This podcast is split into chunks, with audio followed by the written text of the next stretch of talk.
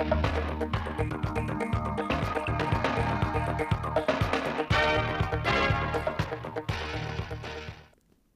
kính chào quý vị và các bạn đến với chương trình thời sự phát thanh trực tiếp mười bảy giờ thứ hai ngày hai mươi hai tháng năm năm hai nghìn không trăm hai mươi ba của Đài Phát thanh và Truyền hình Thanh Hóa. Chương trình hôm nay có những nội dung chính sau. Đoàn công tác của tỉnh Thanh Hóa do đồng chí Đỗ Trọng Hưng, Ủy viên Trung ương Đảng, Bí thư Tỉnh ủy, Chủ tịch Hội đồng nhân dân tỉnh làm trưởng đoàn, làm việc với Ban liên lạc học sinh miền Nam Trung ương, Hội đồng nghệ thuật tư vấn xây dựng và nhóm tác giả để góp ý nghiệm thu mẫu tượng đài con tàu tập kết cán bộ chiến sĩ đồng bào và học sinh miền Nam ra Bắc và phù điêu hình cánh cung.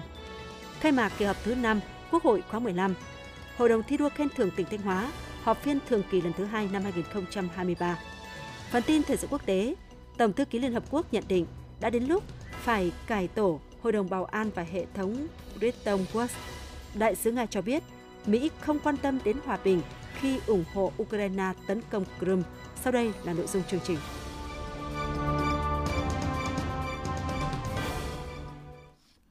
Hôm qua, ngày hai mươi mốt tháng năm, tại thành phố Hồ Chí Minh, đoàn công tác của tỉnh Thanh Hóa do đồng chí Đỗ Trọng Hưng, Ủy viên Trung ương Đảng, Bí thư Tỉnh ủy, Chủ tịch Hội đồng nhân dân tỉnh làm trưởng đoàn đã có buổi làm việc với Ban liên lạc học sinh miền Nam Trung ương, Hội đồng nghệ thuật tư vấn xây dựng và nhóm tác giả để góp ý nghiệm thu mẫu tượng đài con tàu tập kết cán bộ chiến sĩ đồng bào và học sinh miền Nam ra Bắc và phù điêu hình cánh cung.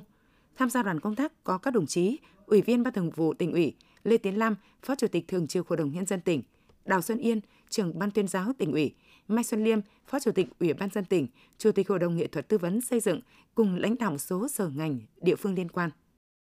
Dự án khu lưu niệm đồng bào cán bộ chiến sĩ và học sinh miền Nam tập kết ra Bắc tại thành phố Sầm Sơn được khởi công từ tháng tám năm hai nghìn không trăm hai mươi hai. Trong đó, tượng đài con tàu tập kết và phù điêu hình cánh cung là hai hạng mục quan trọng đã được Ban Thường vụ Tỉnh ủy cho ý kiến về ý tưởng nghệ thuật và phương án thiết kế. Sau khi khởi công dự án, khu lưu niệm, các tác giả và Hội đồng nghệ thuật tư vấn xây dựng đã tiến hành dựng mẫu hạng mục tượng đài con tàu tập kết và phù điêu hình cánh cung bằng đất sét theo tỷ lệ một một.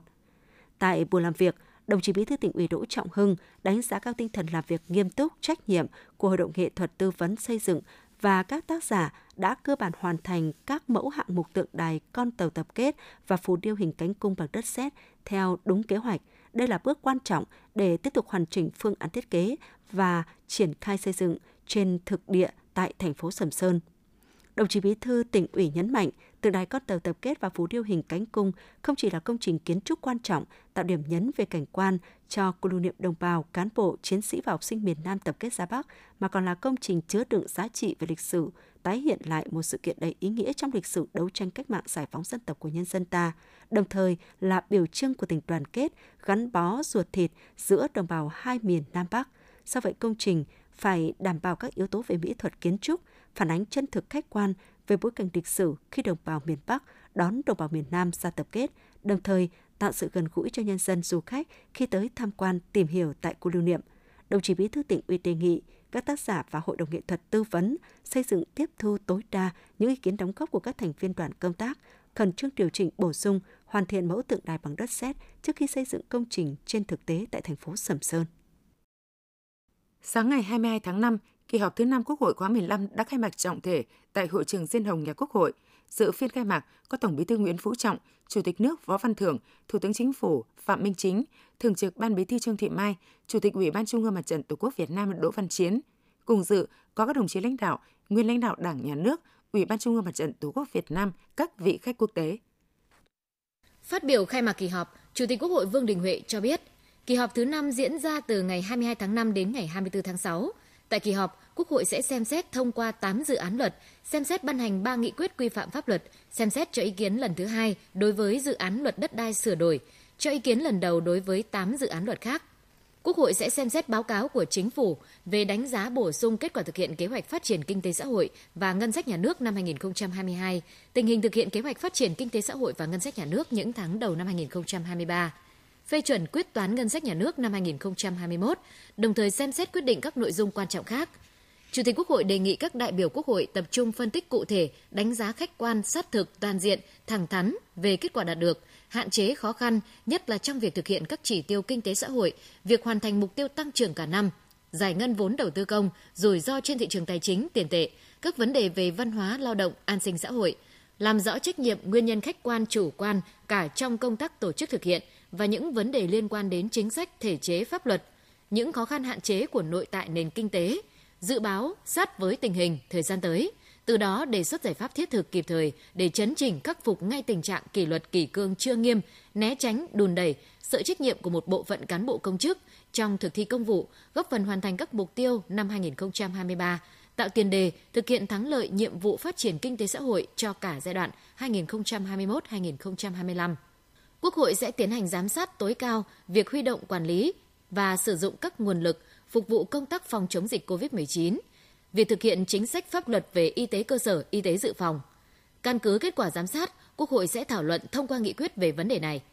Tại kỳ họp này, Quốc hội cũng sẽ xem xét thông qua các nghị quyết về chương trình giám sát và thành lập đoàn giám sát chuyên đề của Quốc hội năm hai nghìn không trăm hai mươi bốn, xem xét một số báo cáo của các cơ quan của Quốc hội, Chính phủ, Mặt trận Tổ quốc Việt Nam, Chánh án Tòa án Nhân dân tối cao, Viện trưởng Viện Kiểm sát Nhân dân tối cao, Kiểm toán Nhà nước, đồng thời xem xét quyết định công tác nhân sự ngay tại đầu kỳ họp.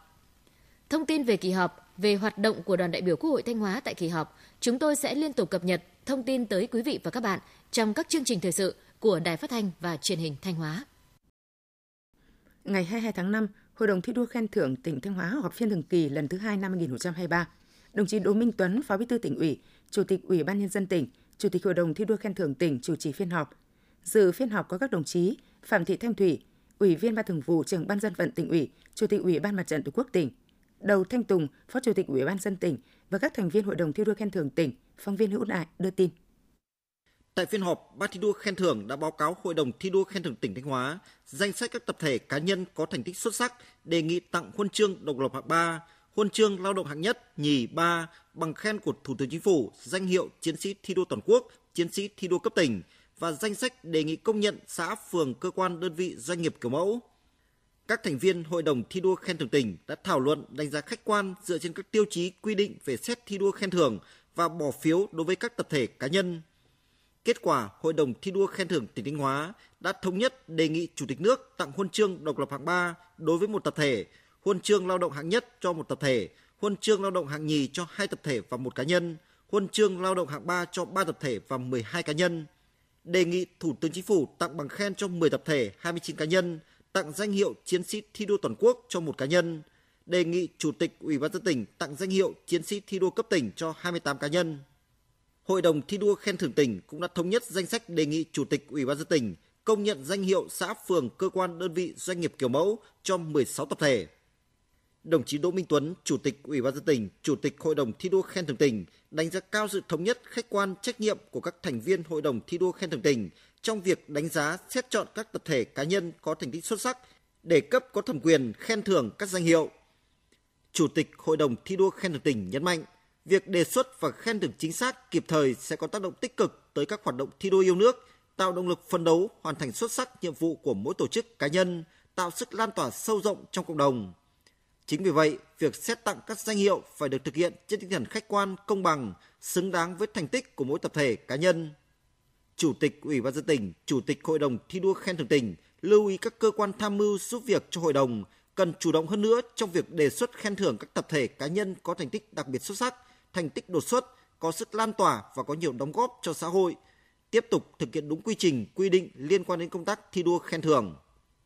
Cũng trong chương trình phiên họp, đồng chí Đỗ Minh Tuấn, Chủ tịch Ủy ban nhân dân tỉnh, Chủ tịch Hội đồng thi đua khen thưởng tỉnh đã giao Sở Nội vụ phối hợp với Ban Tuyên giáo Tỉnh ủy, Văn phòng Ủy ban nhân dân tỉnh và các đơn vị chức năng chuẩn bị tốt các điều kiện để tổ chức lễ kỷ niệm bảy mươi lăm năm ngày Chủ tịch Hồ Chí Minh ra lời kêu gọi thi đua ái quốc, dự kiến sẽ diễn ra vào đầu tháng sáu năm hai nghìn không trăm hai mươi ba. Chiều nay, ngày hai mươi hai tháng năm, đoàn kiểm tra của Ban Thường vụ Tỉnh ủy do đồng chí Phạm Thị Thanh Thủy, Ủy viên Ban Thường vụ, Trưởng Ban Dân vận Tỉnh ủy, Chủ tịch Ủy ban Mặt trận Tổ quốc tỉnh làm trưởng đoàn đã làm việc với Sở Kế hoạch và Đầu tư tỉnh Thanh Hóa để thông qua dự thảo báo cáo kiểm tra công tác lãnh đạo chỉ đạo thực hiện nghị quyết số hai mươi lăm ngày ba tháng sáu năm hai nghìn không trăm mười ba của Ban Chấp hành Trung ương Đảng khóa mười một về tăng cường và đổi mới sự lãnh đạo của Đảng đối với công tác dân vận trong tình hình mới của Sở. mười năm qua, Đảng ủy, lãnh đạo Sở Kế hoạch và Đầu tư tỉnh Thanh Hóa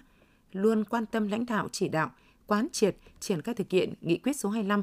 và các chủ trương, nghị quyết về công tác dân vận, nghiêm túc có kết quả, cụ thể hóa thành các quy chế quy định về công tác dân vận và thực hiện quy chế dân chủ. Đảng ủy, lãnh đạo sở quan tâm chỉ đạo thực hiện công tác kiểm tra giám sát, việc thực hiện công tác dân vận và tiếp dân, giải quyết đơn thư khiếu nại tố cáo, thực hiện nghiêm quy tắc ứng xử, có mối quan hệ tốt với công dân, giải quyết công việc theo đúng thẩm quyền, góp phần hoàn thành các nhiệm vụ do Tỉnh ủy, Hội đồng Nhân dân, Ủy ban nhân dân tỉnh giao, đáp ứng yêu cầu công tác lãnh đạo chỉ đạo, điều hành phát triển kinh tế xã hội của tỉnh. Đồng chí Trưởng ban Dân vận Tỉnh ủy, Chủ tịch Ủy ban Mặt trận Tổ quốc tỉnh Phạm Thị Thanh Thủy đề nghị Sở Kế hoạch và Đầu tư phát huy những kết quả đạt được, tiếp tục triển khai thực hiện Nghị quyết số hai mươi lăm, các văn bản, chỉ thị của Trung ương về công tác dân vận chính quyền, trong đó tập trung xây dựng đội ngũ cán bộ, công chức vững về chuyên môn nghiệp vụ, nâng cao tinh thần trách nhiệm, đạo đức công vụ, tinh thần thái độ phục vụ nhân dân, tham mưu các giải pháp tháo gỡ khó khăn vướng mắc trong triển khai các dự án đầu tư, các chương trình phát triển kinh tế xã hội, thu hút đầu tư thuộc thẩm quyền, phát huy dân chủ, tinh thần trách nhiệm, tạo không khí thi đua, hoàn thành xuất sắc mọi nhiệm vụ, góp phần thực hiện tốt các mục tiêu phát triển kinh tế xã hội của tỉnh. Sáng hai mươi hai tháng năm, Ban Thường vụ Thị ủy Nghi Sơn đã tổ chức hội nghị học tập chuyên đề năm hai không hai ba về học tập và làm theo tư tưởng đạo đức phong cách Hồ Chí Minh, về phát huy giá trị văn hóa, sức mạnh con người trong sự nghiệp cách mạng, góp phần xây dựng thị xã Nghi Sơn giàu đẹp văn minh. Tại hội nghị, giáo sư tiến sĩ Hoàng Chí Bảo đã truyền đạt những câu chuyện xúc động, chân thực về thân thế cuộc đời sự nghiệp tư tưởng, nhân cách vĩ đại của Chủ tịch Hồ Chí Minh. Trong đó có những quan điểm của Đảng và Chủ tịch Hồ Chí Minh về văn hóa, con người, về vai trò của văn hóa và xây dựng nền văn hóa mới. Những lời dạy của Bác đối với cán bộ đảng viên và nhân dân Thanh Hóa về văn hóa và con người, đồng thời phân tích rõ công tác tuyên truyền vận động, giáo dục quần chúng nhân dân về vị trí, vai trò, tầm quan trọng của văn hóa trong đời sống xã hội. Sau hội nghị, lãnh đạo Thị ủy Nghi Sơn đề nghị Ban tuyên giáo Thị ủy tiếp tục định hướng tuyên truyền sâu rộng, thường xuyên nội dung chuyên đề năm hai không hai ba, các cấp ủy Đảng, chính quyền, Ủy ban Mặt trận Tổ quốc và các đoàn thể chính trị xã hội từ thị xã đến cơ sở, căn cứ nội dung kế hoạch để tổ chức triển khai thực hiện gắn với việc thực hiện các mục tiêu nhiệm vụ của cơ quan đơn vị, xây dựng kế hoạch học tập, bồi dưỡng tinh thần yêu nước, lòng tự hào dân tộc, đạo đức lối sống nhân cách, tâm hồn một cách thường xuyên và có hệ thống bằng nhiều hình thức phong phú cho cán bộ đảng viên, hội viên, đoàn viên, góp phần tạo chuyển biến mạnh mẽ về nhận thức, ý thức tôn trọng pháp luật, hiểu biết sâu sắc, tự hào, tôn vinh lịch sử, văn hóa dân tộc. Quý vị và các bạn đang nghe chương trình Thời sự phát thanh của Đài Phát thanh Truyền hình Thanh Hóa. Chương trình đang được thực hiện trực tiếp trên sóng ép em tần số chín mươi hai phẩy ba mê ga héc. Tiếp theo là những thông tin đáng chú ý mà phóng viên đài chúng tôi vừa cập nhật.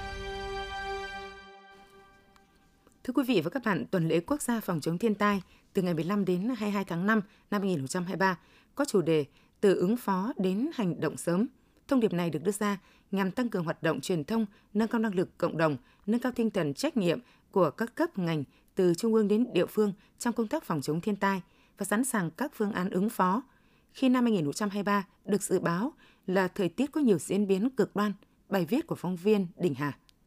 Công trình kè biển dài gần một phẩy sáu ki lô mét tại thôn Tân Xuân, xã Hoàng Phụ, huyện Hoàng Hóa đang được khẩn trương thi công, dự kiến hoàn thành trước mùa mưa bão năm nay nhằm giải quyết tình trạng biển xâm thực tại khu vực này. Ông Trương Hùng Thế, Phó Chủ tịch Ủy ban nhân dân xã Hoàng Phụ, huyện Hoàng Hóa, tỉnh Thanh Hóa cho biết. Được các cấp của nhà nước kịp thời và đầu tư cái nguồn vốn để triển khai thi công cái bờ kè trên khoảng một phẩy năm ki lô mét trên địa bàn của xã Hoàng Phụ, là nó kịp thời cho cái việc là chống cái việc xâm thực để làm mất cái diện tích của địa phương. Thứ hai là làm ảnh hưởng đến cái vấn đề tài sản và tính mạng của nhân dân. Một trong những yếu tố giúp công tác ứng phó với thiên tai được thực hiện hiệu quả, đó chính là nâng cao năng lực của cộng đồng trong hoạt động này. Những năm gần đây, hàng trăm hectare rừng ngập mặn ven biển đã được trồng, trở thành con đê xanh, bảo vệ sự bình yên của đất liền trước các cơn bão dữ. Bằng việc lồng ghép các nguồn lực, nhiều công trình công cộng kết hợp phòng chống thiên tai và hàng trăm ngôi nhà phòng chống thiên tai cho các hộ nghèo đã được xây dựng trên địa bàn tỉnh, góp phần nâng cao năng lực ứng phó với thiên tai cho những đối tượng yếu thế. Phương châm từ ứng phó đến hành động sớm cũng đã được chính quyền các địa phương triển khai thông qua việc chuẩn bị sẵn sàng các phương án để chủ động ứng phó, giảm thiểu thiệt hại của thiên tai. Ông Lê Văn Cường, trưởng phòng nông nghiệp và phát triển nông thôn huyện Hoàng Hóa, tỉnh Thanh Hóa cho biết. Chúng tôi tăng cường xây dựng các cái phương án, nâng cao cái năng lực cho người dân trong ứng phó với thiên tai như là mưa bão, rồi là các cái kỹ năng mà thích ứng phòng tránh cho thanh thiếu niên như là học bơi, rồi là hiểu biết về cái tác hại của thiên tai. Trên cơ sở nâng cao nhận thức thì các cấp, các ngành và từng người dân sẽ có cái hoạt động linh hoạt để phòng tránh một cách có hiệu quả nhất. Năm hai không hai ba, thời tiết được dự báo là có nhiều diễn biến bất thường, cực đoan. Hiện tượng El Nino khiến nền nhiệt độ có thể lên đến mức kỷ lục, kèm theo những hình thái thiên tai cực đoan như mưa bão, lụt lội, lũ ống, lũ quét, sạt lở đất. Để ứng phó và hành động sớm, giảm thiểu những thiệt hại do thiên tai gây ra, công tác dự báo cảnh báo cần được thực hiện sớm và hiệu quả. Bà Đỗ Thị Thi, dự báo viên Đài Khí tượng Thủy văn Thanh Hóa cho biết.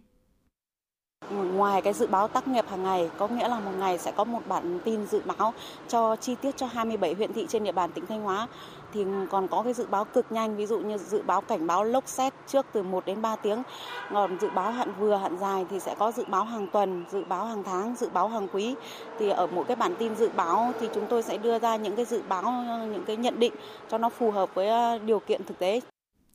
Thiên tai là bất thường và khó lường. Hậu quả do thiên tai để lại sẽ vô cùng nặng nề nếu không có sự chủ động ứng phó từ sớm. Thông điệp từ ứng phó đến hành động sớm chính là khẳng định tầm quan trọng của việc chủ động trong công tác phòng chống thiên tai. Đến ngày hai mươi hai tháng năm, toàn tỉnh đã thả nuôi được bốn nghìn không trăm năm mươi ha thủy sản nước lợ, mười ba nghìn chín trăm ha nước ngọt, một nghìn ha nước mặn. Trong những ngày qua, nắng nóng kéo dài với nền nhiệt cao nhất phổ biến từ ba mươi bảy đến bốn mươi độ C, có nơi từ bốn mươi đến bốn mươi hai độ C, ảnh hưởng trực tiếp đến hoạt động sinh trưởng của thủy sản. Để bảo vệ các đối tượng thủy sản nuôi, nâng cao hiệu quả sản xuất, hạn chế thấp nhất tác động bất lợi của thời tiết nắng nóng,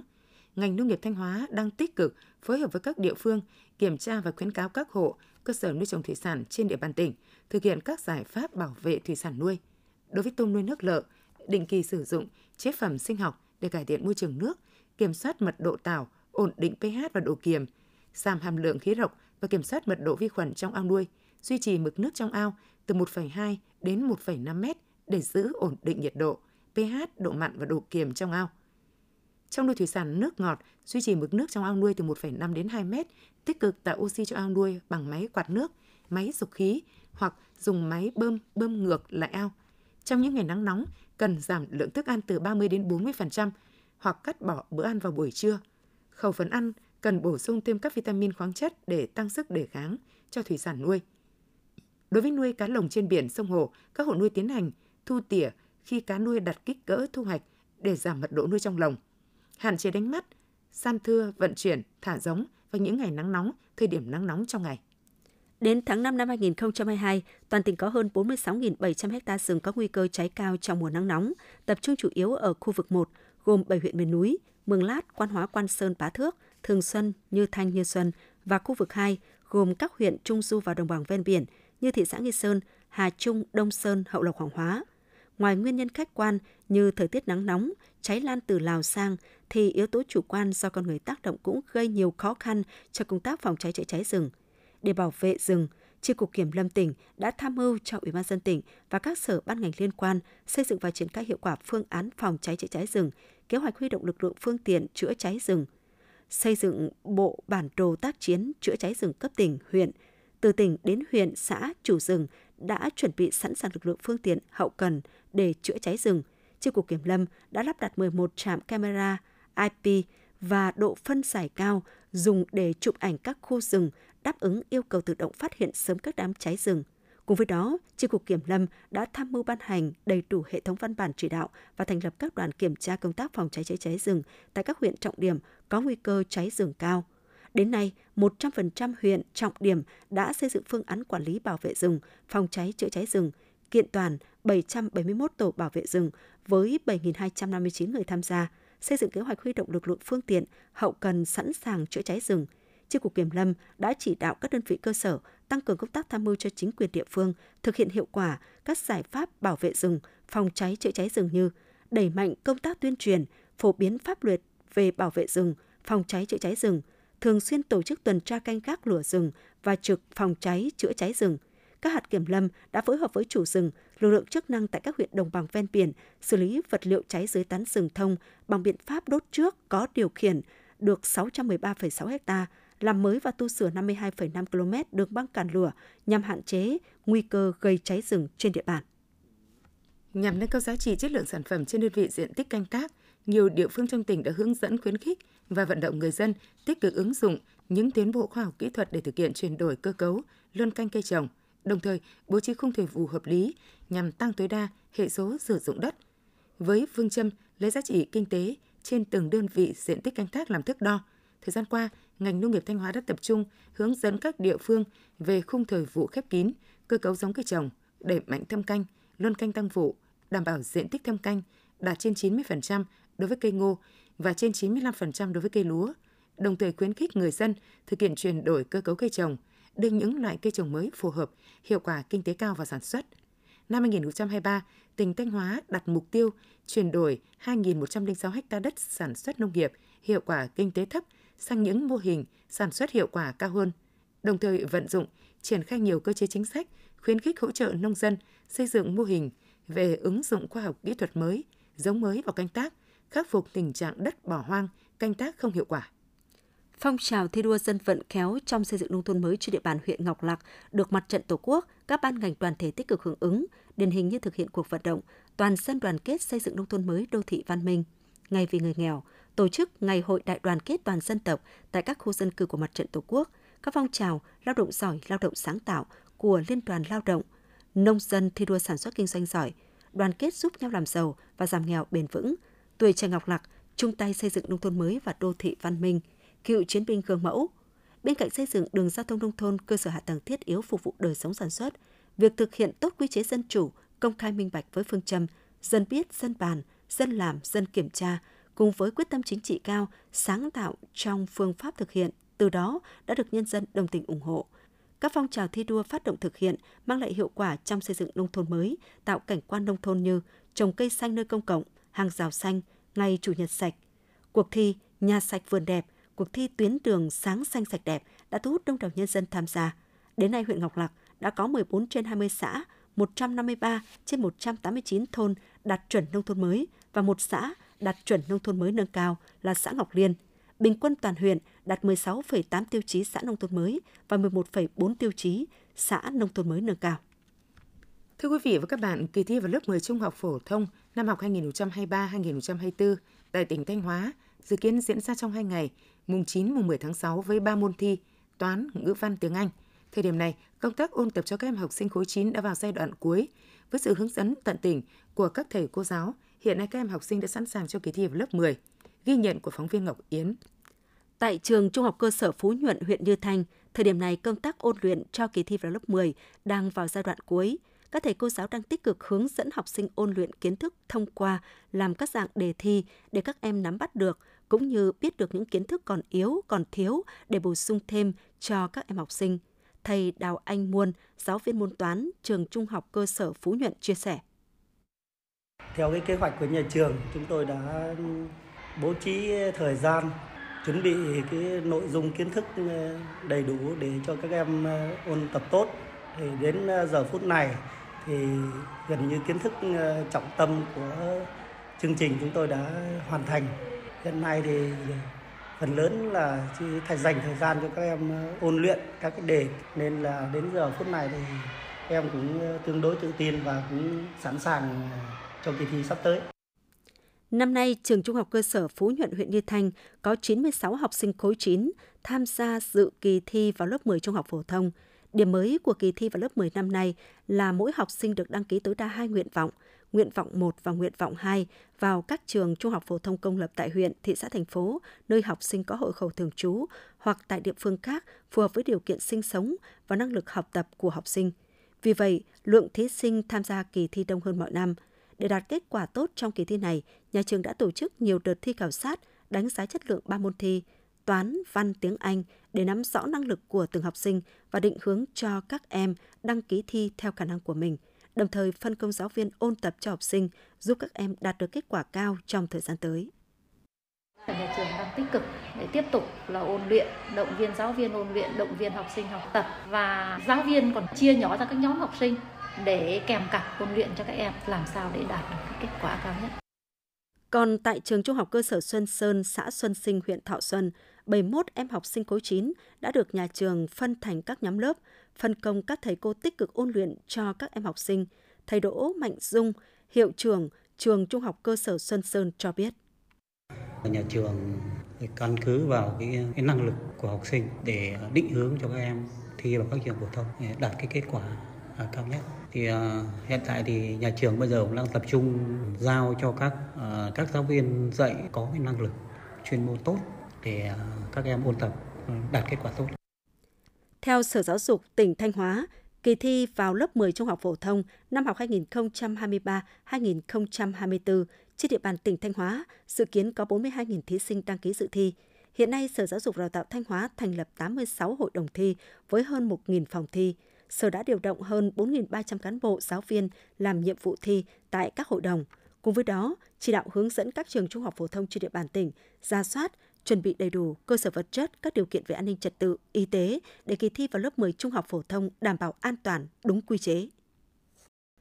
Thưa quý vị, tham gia hội thi tuyên truyền lưu động Biển và Hải đảo Việt Nam năm hai nghìn không trăm hai mươi ba vừa kết thúc tối ngày hai mươi mốt tháng năm tại thành phố Hải Phòng, đoàn Thanh Hóa đã giành hai huy chương vàng, ba huy chương bạc. Hội thi tuyên truyền lưu động Biển và Hải đảo Việt Nam diễn ra từ ngày mười tám tháng năm đến ngày hai mươi mốt tháng năm do Cục Văn hóa cơ sở, Bộ Văn hóa Thể thao và Du lịch và Ủy ban nhân dân thành phố Hải Phòng phối hợp tổ chức.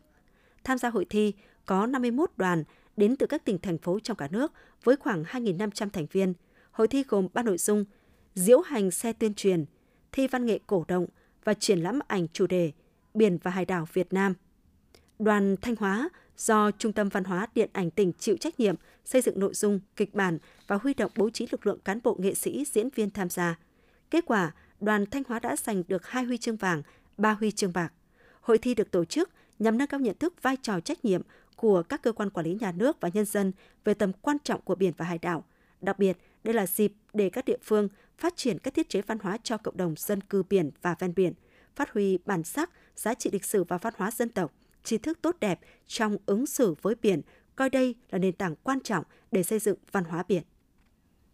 Sở Y tế Thanh Hóa vừa có văn bản gửi các cơ sở khám bệnh chữa bệnh trên địa bàn tỉnh về việc chấn chỉnh hoạt động chuyển người bệnh giữa các cơ sở y tế. Theo đó, yêu cầu lãnh đạo các bệnh viện quán triệt người hành nghề không chuyển người bệnh đến các cơ sở khám bệnh chữa bệnh không phù hợp hoặc các cơ sở khám bệnh chữa bệnh tư nhân vì mục đích vụ lợi vi phạm quy định của Luật khám chữa bệnh.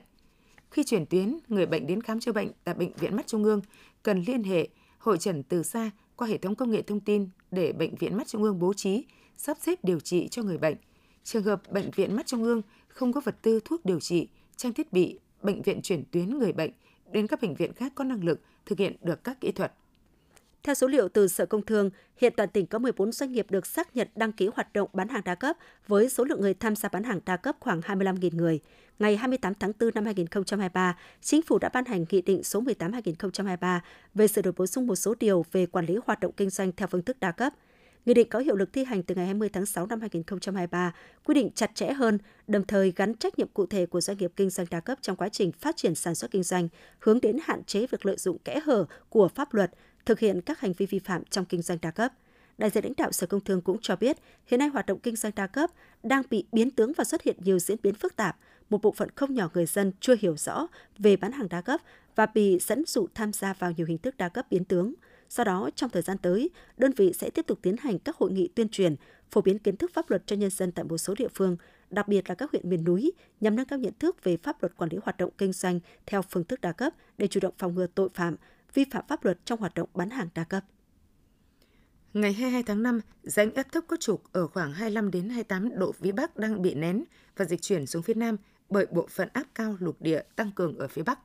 Theo dự báo của Đài Khí tượng Thủy văn Thanh Hóa, do ảnh hưởng của áp thấp bị nén kết hợp với hội tụ gió trên mực một nghìn năm trăm mét nên từ chiều hai mươi ba tháng năm, ở khu vực Thanh Hóa có mưa rào và rải rác có dông, cục bộ có mưa to với lượng mưa từ hai mươi đến bốn mươi mi-li-mét trên hai mươi tư giờ. Riêng các huyện Mường Lát, Quan Hóa, Quan Sơn, Bá Thước, Cẩm Thủy, Thạch Thành, Ngọc Lặc, Lăng Chánh, Thường Xuân, Nghi Xuân, Thọ Xuân có nơi lượng mưa trên năm mươi mi-li-mét. Trong mưa dông cần đề phòng có gió giật mạnh, sét, lốc và mưa đá. Mưa dông kèm theo các hiện tượng như lốc sét, mưa đá và gió giật mạnh có thể gây ảnh hưởng đến sản xuất nông nghiệp, làm gãy đổ cây cối, hư hại nhà cửa, các công trình giao thông, cơ sở hạ tầng. Quý vị và các bạn vừa theo dõi chương trình thời sự phát thanh của Đài Phát thanh Truyền hình Thanh Hóa. Thực hiện chương trình, biên tập viên Vân Anh, các phát thanh viên Minh Thu, Minh Thư, kỹ thuật viên Tiến Quân, tổ chức sản xuất Lường Xuân Hồng, chỉ đạo sản xuất Nguyễn Huy Long. Tiếp ngay sau đây là bản tin thời sự quốc tế.